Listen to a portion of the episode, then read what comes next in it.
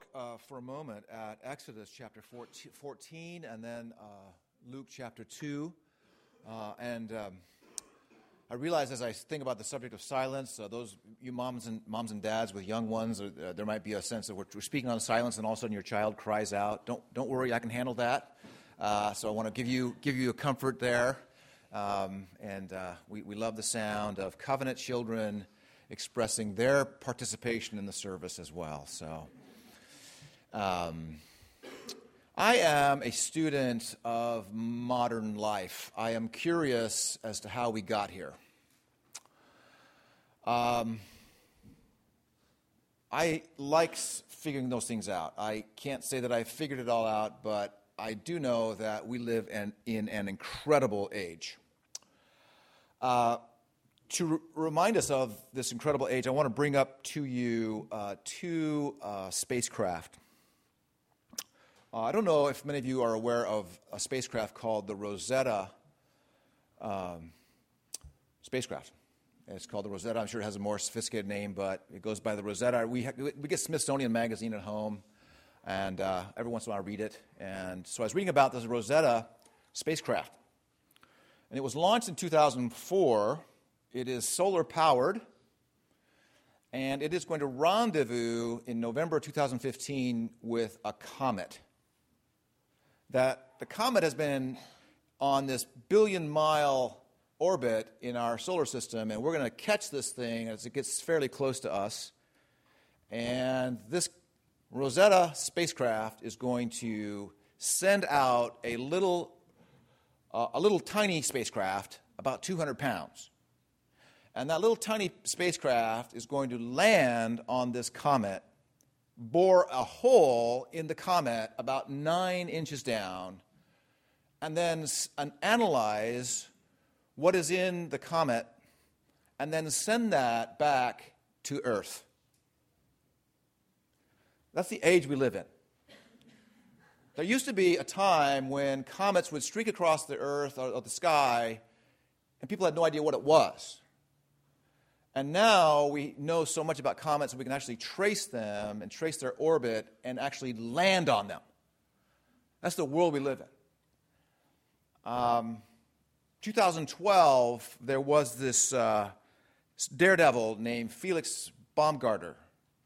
And uh, he was an Austrian who had jumped off every possible cliff and building on this earth and then figured out that he wanted to jump from stratosphere 24 miles high.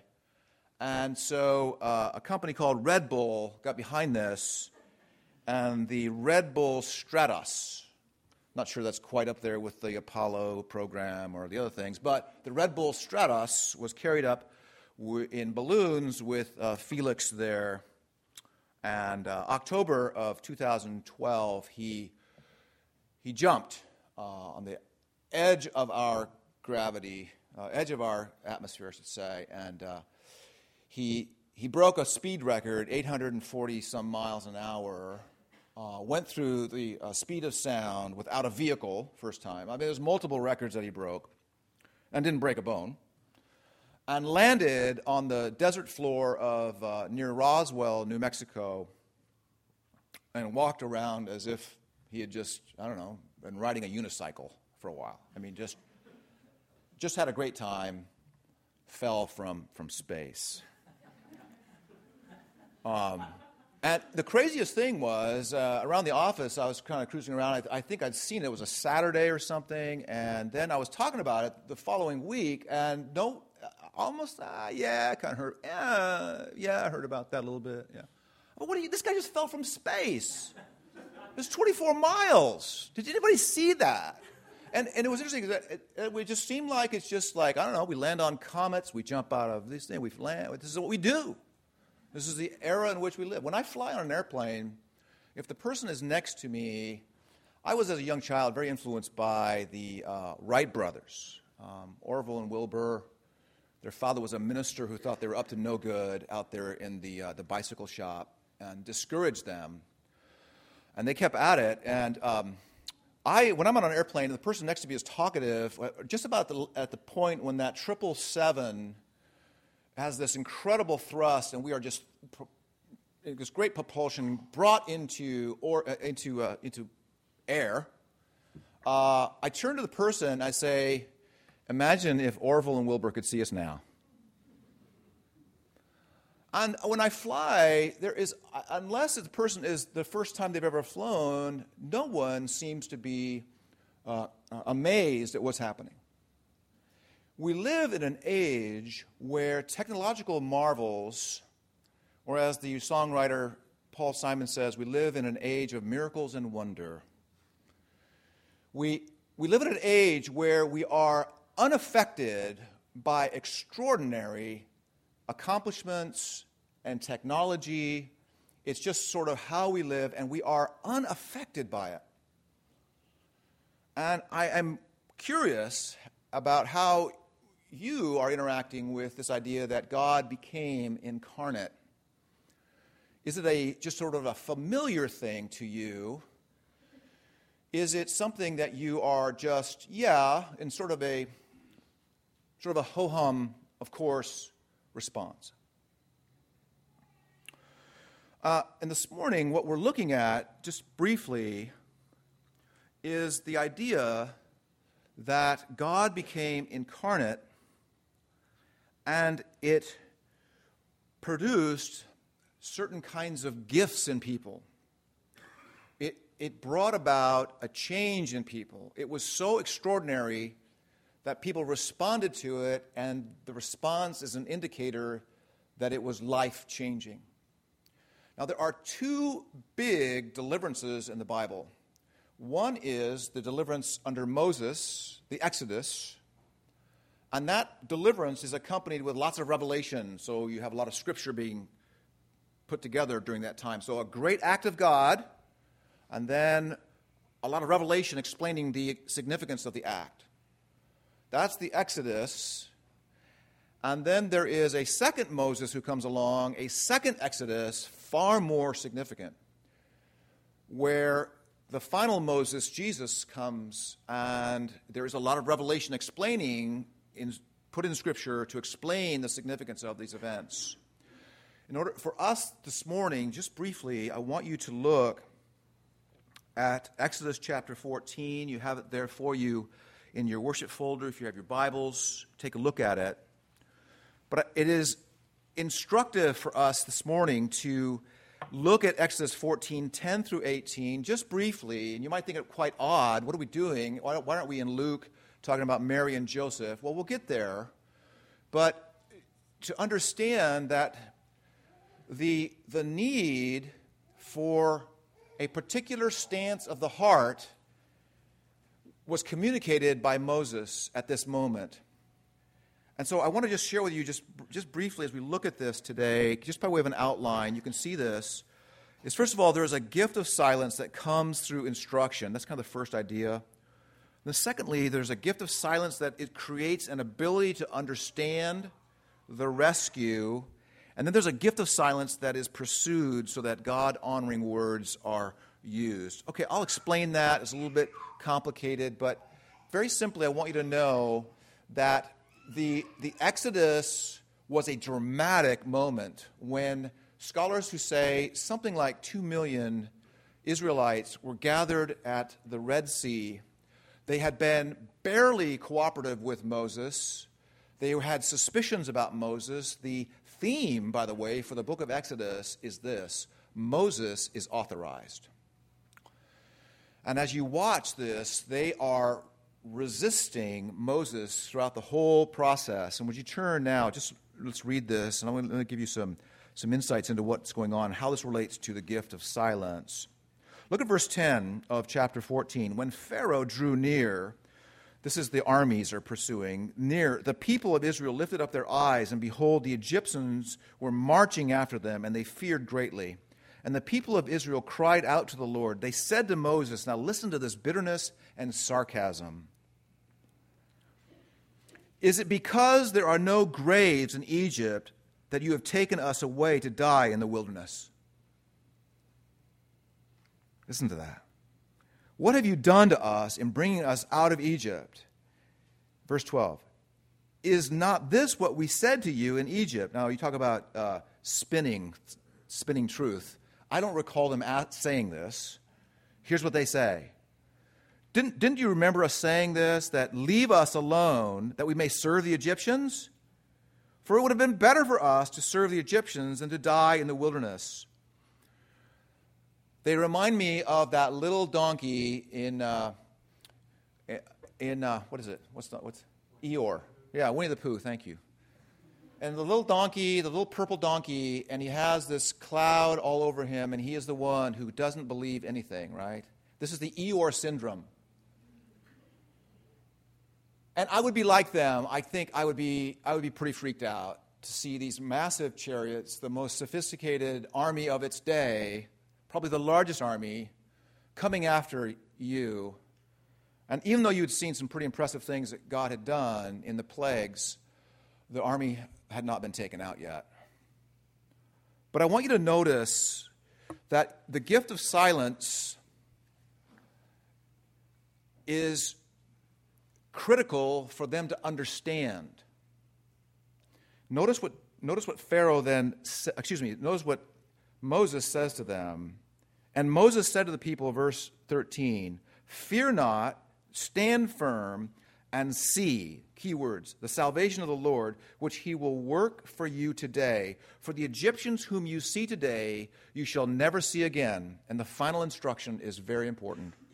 The Lord will fight for you, and you have only to be silent. That's your role.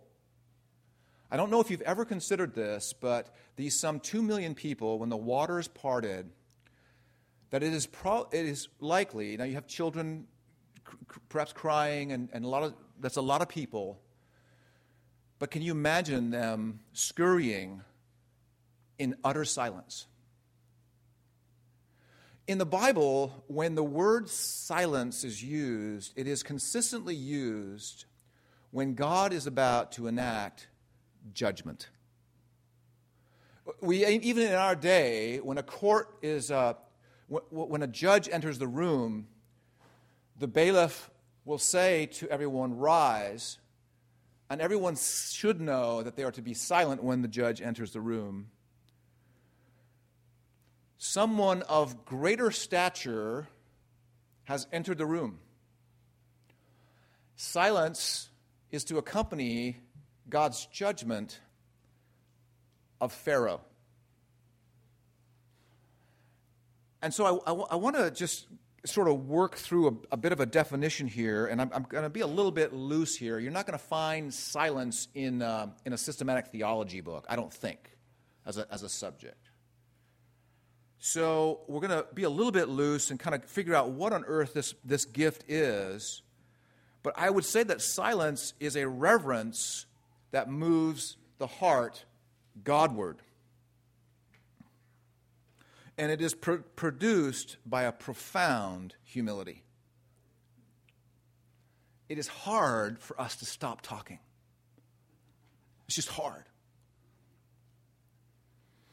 And it is a description of the soul moved to comprehend the wonder of God. It's a description of something that happens in the soul, the gift of silence.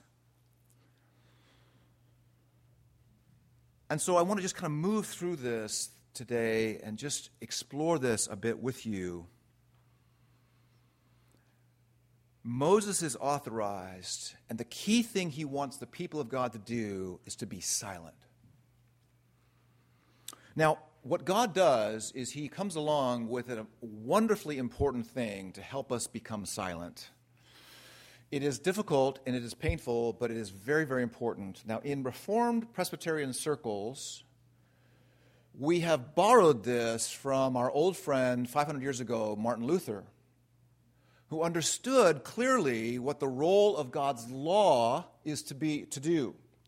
The role of laws, God's law in Romans 1, 2, and 3, you can read this.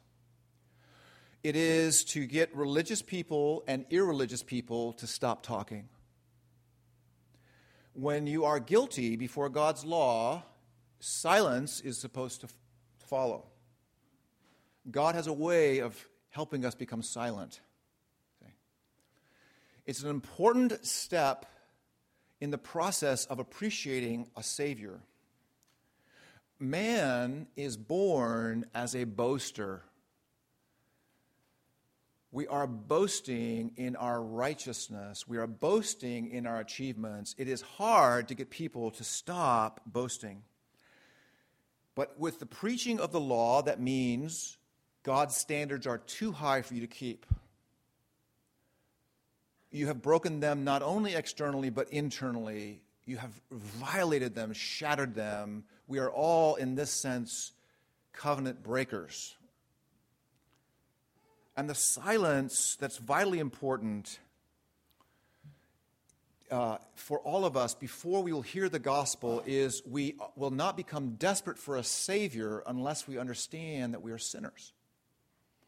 It's interesting that silence accompanies the first preaching of the gospel in the book of Acts. There's a moment when this gathered uh, these gathered Jews in Israel, uh, in Israel, in Jerusalem, have come from, from many parts of the earth to come and to, and to celebrate in, in Jerusalem. And what happens is, on the day of Pentecost, God delivers the Spirit in a powerful way to his church. And Peter stands and he preaches. But prior to that, uh, uh during, the, during the message, I should say, there's, there's a crying out of the people because they are convinced there are those there who were actively part of the crucifixion of Jesus. They cried out, convicted by God's law, they cry out, then what must we do to be saved? And then there's an extraordinary silence where Peter then pierces that silence with these words Believe on the Lord Jesus Christ, and you will be saved. So I just want to have you go back to that great uh, deliverance of God's people, Israel, the parting of the Red Sea, and the, com- and the commandment that was so instructive to be silent. Be silent and watch the deliverance of God. That's what we're doing in Advent. We're seeking to have this gift of silence produce in us a wonder for the the, the gift of Jesus Christ and, and his deliverance. And then, secondly, silence sort of creates an ability to understand the rescue. Because the text goes on to explain, uh, we hear God talking to Moses Moses, put your staff in the water. And here's the rest of the text. It says, uh, Exodus 14, let me get to that. The Lord said to Moses, Why do you cry to me? Tell the people to Israel to go forward. Lift up your staff, stretch out your hand over the sea and divide it, that the people of Israel may go through the sea on dry ground. And I will harden the hearts of the Egyptians so that they shall go in after them, and I will get glory over Pharaoh and all his hosts, his chariots and his horsemen. And the Egyptians shall know that I am the Lord when I have gotten glory over Pharaoh, his chariots, and his horsemen. In the silence, there's a continuing grasp of what's under, being under, uh, to, to understand about, about our salvation. You see, as you make progress in the Christian life, there has to be an accompanying humility. The book of James in chapter 1 talks about receive the word of God implanted, which is able to save your souls. And strangely, there is among God's people a, a, uh, an, a sort of an unsettling familiarity. Oh, yeah, I know that. John 3.16. Sort of a, we have this, a little bit of a cavalier view of Scripture. We're not remaining silent, teachable, humble before His Word. Let me ask you are you interacting with His Word these days? Is the Word of God vital in your life? Are, are you spending time with this incredible revelation of God as a gift for you? Do you sit before this word? And do you, are you enjoying God's gift of, of speech to you? Silence is the stance of the heart that is humble, that says, I need yet more, I need, I need more knowledge. When you read the New Testament epistles, it's quite interesting to watch the, how, how, um, how the need for further understanding, that's why they're there. Uh, Colossians needed further understanding, uh, Ephesians needed further understanding. Israel, Moses, needed further understanding of how this is all going to work and how God would have a triumph over Pharaoh's armies. We are always in need of the humility to receive further understanding. When I was in seminary, I would hear something, say, uh, well, the first, the first month of a semester, a professor would say something. And I'm so bright theologically that I thought it was wrong. There's just no way. That can't be true. And I would sort of, in myself, think to myself, I don't know how this guy got in here, but that, that just ain't right. That's not right. So, and I would sit back, and, uh, now I learned that there were others who were uh, a little bit, well, I didn't want to be proven a fool, so I didn't say anything. But there were others who were not quite as wise. And uh, they would say something in order to correct the professor. And that was always interesting to watch. And so I learned. I thought, well, I, I think he's wrong, but I'll wait. And then uh, about three months later, I would realize that he was right. And when that happens to you about 194 times, you become teachable, you see. It just happens. It happens to the brightest seminarians. It just happens. And, and for us today, for us to break forth in song, which is what Mary does, which is what so many in the Advent scenes do. There's a lot of singing going on. For us to break forth in song, we must come to that place of humility and say, Oh Lord, teach me more. Help me understand the rescue. You see, you had a core inability to care. I want to remind you of this. You did not have a capacity to understand salvation until God gave that to you.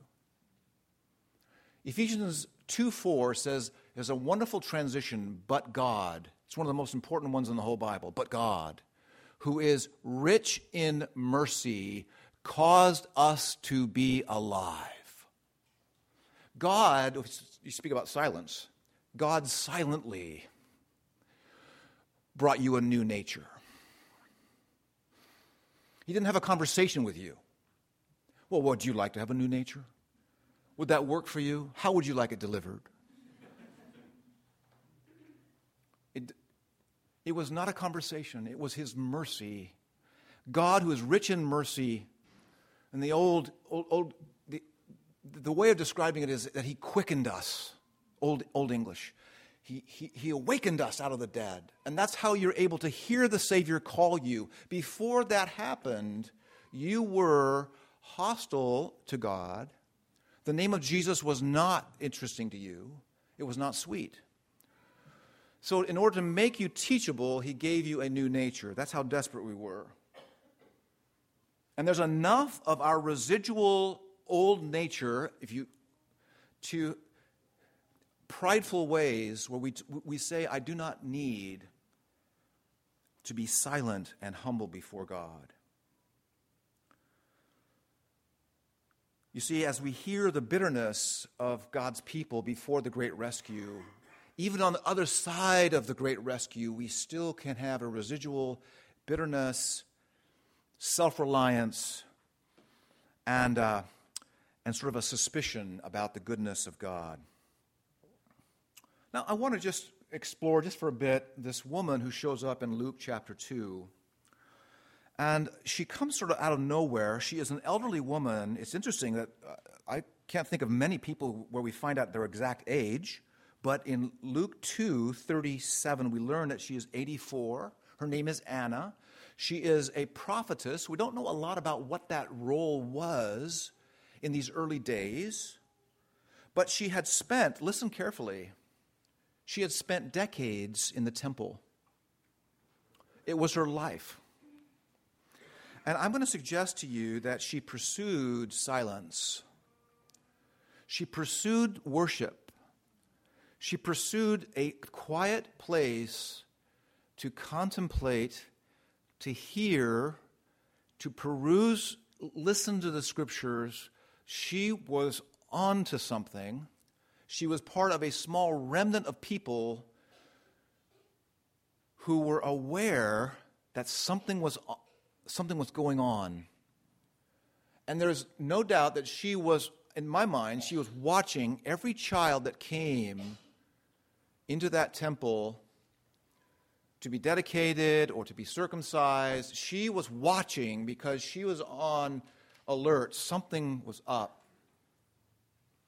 And we find in verse 38 that she she began to speak and gave thanks to God because she knew Jesus Christ was, was present, and she began to explain. Uh, in the flow of it, it looks like she's explaining it to Joseph and Mary. And she began to speak of him to, to all who were waiting for the redemption of Jerusalem. And I just want to explore that, that silence is something that is a gift from God, but it is also something that we are to pursue.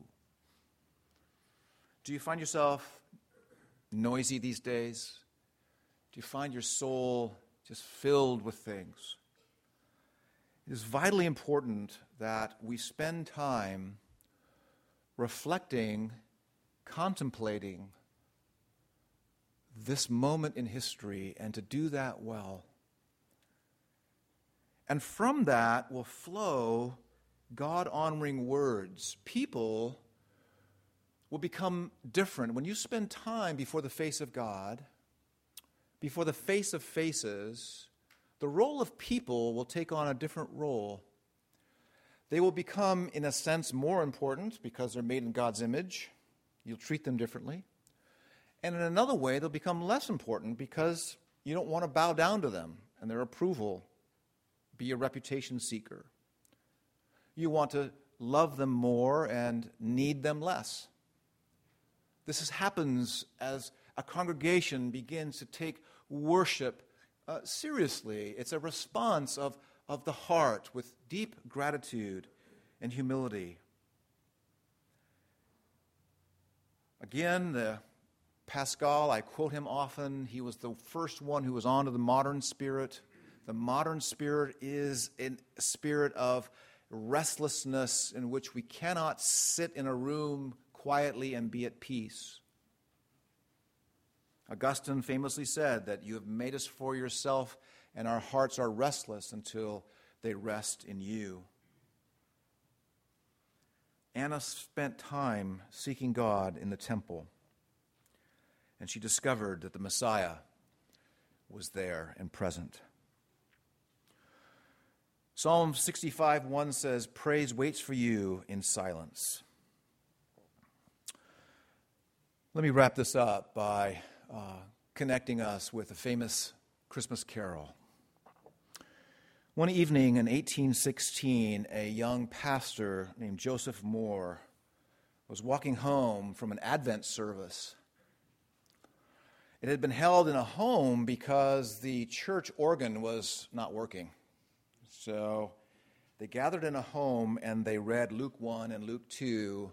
And this pastor near Salzburg, Austria, uh, walked along a mountainside ridge, took kind of a long way home, and looked down upon the village where he lived. And it was described in a, in a report about this, or a, a, a summary, that he saw a silent majesty about this village. The night was incredibly silent, and out of this silence, he wrote a poem, and we know it as the Christmas carol, Silent Night. Now, thousands of songs have been produced in our lifetime. There have been a lot of one hit wonders. It's interesting that this song is sung around the world. And since the 1860s, it has been sung in the United States. And it, a, it has lyrics that describe a soul aware of silence, but the silence doesn't mean uh, a failure of meaning. The silence is packed with an extraordinary event. It is a night when a child is born. All is silent and all is calm, but that doesn't mean uh, nothing has happened. It is a profound poem about a carol. It, it has become a carol, and it, we now sing it with tremendous, uh, with its tremendous significance. Some of the lyric, Holy Night, Son of God, loves pure light. Radiant beams from thy holy face with the dawn of redeeming grace. Jesus, Lord at thy birth. In the silence, we are to receive this extraordinary, decisive intervention by God. It is the true parting of the waters to re- rescue us from sin. The dawn of redeeming grace is upon us. And may we love this gift of silence, that this reverence of the heart that comes over us, this profound humility that is needed to learn and to grow. And may we sit in this silence and become a people of, of scripture and of worship that before God's face, we, we begin to now speak words to each other like Anna that tell us that we have a Redeemer. I know we have problems. I know we have troubles. I know we have circumstances we'd, we'd rather change. But we also, in the midst of all this, we have a Redeemer. May God move our hearts in this, in this Godward direction. Let's pray.